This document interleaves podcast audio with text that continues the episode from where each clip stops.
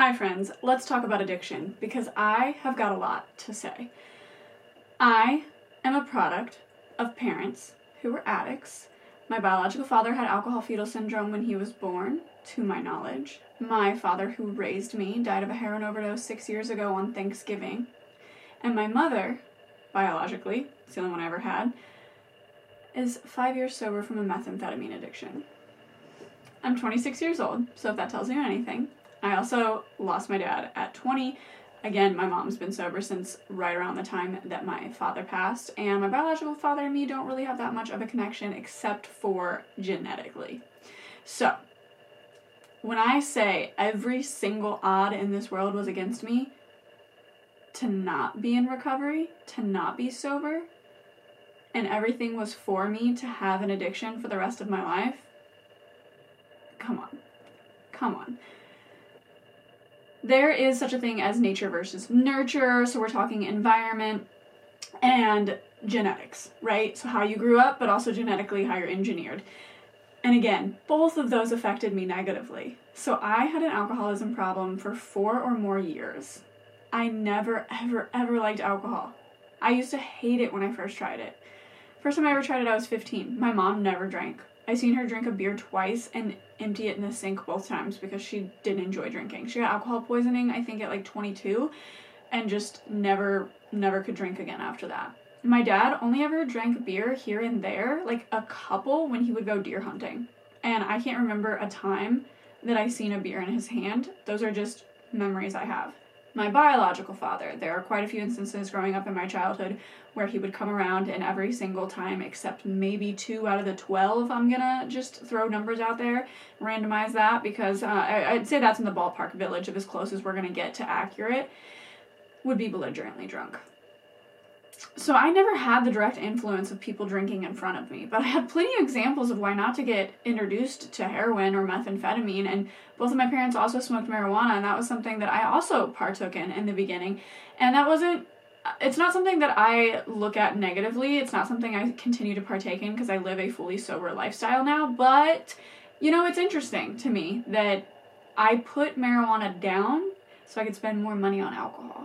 And it's just something to consider. I'm just being honest. I'm laying all the facts out here. So that is my credentials when I'm talking to you about addiction. Those are my credentials. And there's a message I want to tell you. There's a message I want to convey, because this has been on my mind, and you know, I was going to wait till I got a better microphone to film with. I was going to wait till I got a microphone at all. I got a microphone and found out it's not compatible with my camera. And so I was going to wait longer, and I'd already filmed a video in this look, and I was like, no, this message is on my brain. It's on my heart. I'm going to share it with you right now. So I don't want you guys to think that I'm yelling at you, because I'm not, but sometimes you need a little bit of tough love. So if this video found you, it's not coincidence. If you clicked on this and you're struggling with alcoholism or addiction of any kind, it's not coincidence. It's not, let's be honest, okay? So there might be a little bit of tough love in here, but that's literally because I love you. No one ever sat me down and said, Daisy, you have a problem. Both my parents were too distracted, and by the time I got really bad, one was dead, one was in prison. Both my siblings were younger than me, and I shielded them from my alcoholism as much as possible because that wasn't their burden to bury. To carry. To bear? Anyway. Yeah. I struggled. It was bad. And no one came to me gently or roughly and said, Daisy, you need help. This is how we're going to do it. There were like a few instances, very, very, very few instances where someone would say like, hey, be careful. Kind of insinuate that they knew that I had a problem, but still would allow me to continue to make the decisions and the choices that I was making around them and in front of them, enabling me further, enabling me to continue living the way that I was living, which was atrocious, and making decisions that did not line up with my character at all. And there is a whole lot of he said, she said, that was weird, you probably should have done something kind of resentment that I could have that I just don't. I just don't, because ultimately it was my, you know, I needed to decide to get sober for myself. But sometimes you need someone to tell you that you need to get sober. So let me tell you something right now. When you are using a substance and abusing it, you're doing it to numb. I don't care if it's heroin, I don't care if it's meth, I don't care if it's marijuana, I don't care if it's alcohol, you're using it to numb something, right? So you're numb, you don't feel anything, you don't feel pain, trauma, sadness, anger. You might feel anger, but it's misdirected, right? It's not like appropriate. And you also numb all the good things, because if you're numb, You don't get belly laughter or gratitude or joy, happiness, love, real feelings. You don't feel them. There's pseudo feelings for sure and emotions, but you don't get to feel feelings. You're numb from everything. And so if we're numbing ourselves from something, that means we must have been through something pretty traumatic that makes us not want to feel it, or it was traumatic enough to where we didn't feel like we had the tools or the resources to help us get through it. And the only way to get through anything is to feel through it. And that's what therapists are for. So you can talk through it and feel through it and get through it and get through the stages of that to kind of put it behind you and process it. The more you talk about things, the more you understand them. So the more you say things out loud, the more you believe it. Your brain looks for proof, and the more that you will understand why you're feeling the way you're feeling. And we are constantly learning things in life. Life is a journey to learn things. That's what it is. And so if you're numbing yourself constantly, you're not learning any lessons. You're not reaping the repercussions of your actions. And if you are, you're doing it while numb. So you're not getting the weight of how important that is. You're missing out on messages. You're missing out on training. You're missing out on preparation for all the things that life journey still has to continue to throw at you. So it's gonna make it harder if you're numbing all of that. So you can either choose to get sober, right? You can choose for yourself to live a good, happy, healthy, fruitful life that is full of joy and love and happiness and ups and downs, because life is still lifin'. Life is just life, you know? You're still gonna be on a roller coaster of up and downs, my friend. You are. But when I tell you, it is so much easier to roll with the punches when you are sober, and it is so much more rewarding, humbling, and gratifying to feel every feeling. It makes it so much more worth feeling the bad feelings, knowing you get to feel the good ones too. And no matter what, things still happen. So no matter how long you numb yourself, you can either numb yourself for the rest of forever and everyone will always just consider you the addict, the person who never put any love into any of the other relationships from people around them who loved them, because they literally could not contribute anything to themselves other than feeding their addiction, because that's who they became. Or you can get sober and you can create meaningful relationships, memories you remember, be present, be there, be a listener, be an active listener, be a friend, be a shoulder to cry on, and have that available to you also in life, because you are that for other people. You can't get what you don't give, and you can't be that if you can't be that. And no one's going to be that if you're drinking alcohol 24/7, which I was. Hi, me. My name's Daisy, and I'm an alcoholic. I don't go to AA. A lot of people ask me that. It's just not something that really aligns with my life or helps to contribute to my sobriety. I kind of just like to think of myself as living a life that doesn't include alcohol now. I have a partner who's never even drank alcohol once in his life, so our household is alcohol-free. I set very firm boundaries with if I'm able to go to a friend's wedding or not. I'm honest with them, and if they can't understand that I'm not able to be around alcohol on certain days that are harder for me to say no than others, then they're really not a friend that I need in my life, because honestly, all I'm doing is trying to attract people, things, and places that get me further into the position of life that I want to be. Because that's what life is all about. Finding out what you want and going for it. And if you've got obstacles in your way that you are enabling to be in your way, then you only have yourself to blame. And blaming yourself and having a lot of shame and guilt on yourself is something you already have to deal with in sobriety, so you don't really want to add to it, if you know what I mean. Boundaries are hard, but they come with time. And it makes your life a hell of a lot easier, and when you realize that, you won't necessarily be nearly as upset with having to create them or dread them as often. It will kind of just come natural. But when it comes to addiction and thinking, well, wow, she said I could have like a beautiful, gratifying, humbling, fruitful life. Yeah, right. Yeah, I am right. I am. And I'll tell you what, I was the most hopeless, depressed. Like, I literally thought I was a lost cause. I thought I was going crazy. My brain felt like it was shrinking. I didn't have organic, fruitful thoughts. Nothing was creative or inspiring to me anymore. And I remember as a kid just like having all these like inspiring ideas, randomly being so creative and getting sparks of inspiration and creativity and acting upon them and creating things and being such an artistic person who expressed myself through poetry and art and writing and all of those things. None of that happened to me. It all stopped. And when I had that realization, I was like, that's one of the first like thoughts I've actually had in a long time. One of the only thoughts I've had that I feel like I formed by myself in a long time. Because if you're an alcoholic, it affects your brains and it affects your brain in a lot of ways, right? In a lot of ways that I don't scientifically understand, but that I do understand because I lived it. And what I can tell you from the standpoint of living it is that I genuinely didn't think things through. Because if I had to think things through, it took too much time. I was trying to get to party. I was trying to go drink. I was trying to go have fun. Okay? Who has time to think about things? Who has time to think things through? I do this. It works for me all the time. I do this all the time. It's fine. It'll work itself out. I genuinely just didn't have thoughts. And I think that I also avoided having thoughts and conversations with myself, which is really, really healthy, by the way, because I didn't want to hear what my inner child and my inner self had to say, which wasn't very nice. Which is why, like, this tough love is kind of coming from me, because, like, get it together. You are not the victim. Things do not happen to you. They happen for you. And if you're constantly numb, you will never see that. You will never be able to find the lesson. You will never be able to understand the why. You will never be able to see the possibility of a greater outcome or think that a better life is on the other side, because it's woe, woe is me. And it's so much easier, right, to be an addict than it is to be a responsible adult and deal with everything. I mean, we can argue back and forth if it's easier. It feels easier, but I'm going to tell you right now, it isn't easier. And let's not even talk about all the health problems that can come from it, aside from the touch that I have alluded to, the mental problems that could come from it. Oh my gosh, I'm going to sneeze. What great timing. Nope, it passed. Okay.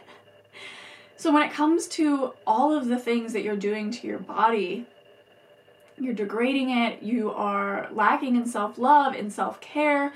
There was a point in time where I didn't brush my teeth and I don't know how long. And that is so embarrassing to admit on the internet, but, like, let's be fucking real.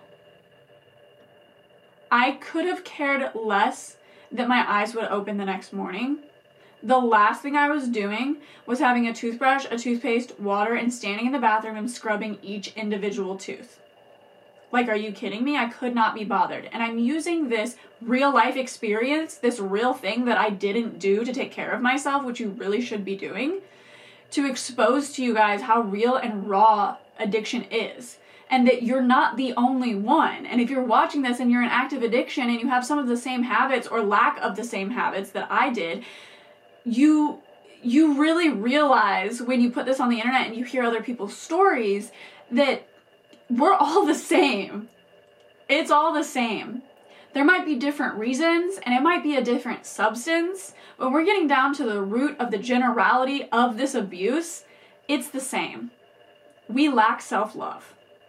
And I don't know where it came from for you. Sometimes I weigh the options of where it came from for me and think, well, that couldn't have been me because I do love myself so much and I'm a Leo and I'm so prideful and I have an ego and all of these things, but it's just the reality of if you're destroying your body like that, you genuinely do not care to live, and it's hard to live a life where you never wanted to make it past 16, but then you did, and then you're 18 and you made it past that, and then you're 20 and then your dad doesn't make it past that.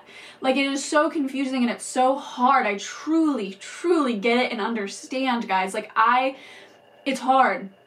It's confusing, and you're like, where is my life plan at? It is so much easier to just ignore all of this and drink more alcohol. But is it? Is it easier?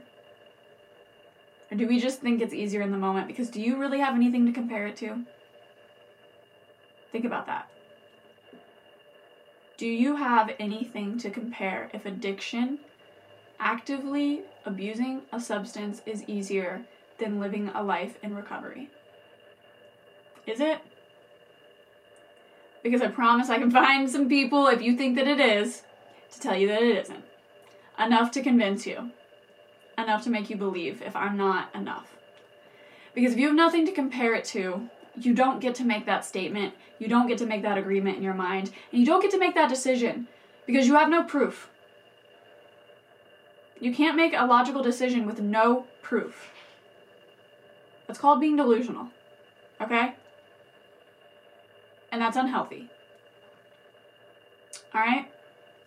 So when it comes to addiction, you can either be the person who for the rest of their life abuses a substance to where so many traumatic events pile up and life keeps happening around them to where you are only ever referred to as the addict, as the alcoholic aunt, as the drunk one, as the meth head, as the crack head, as the heroin addict. You can be referred to as all of those things for the rest of your life and never, ever be anything or have anything to show for it on your deathbed.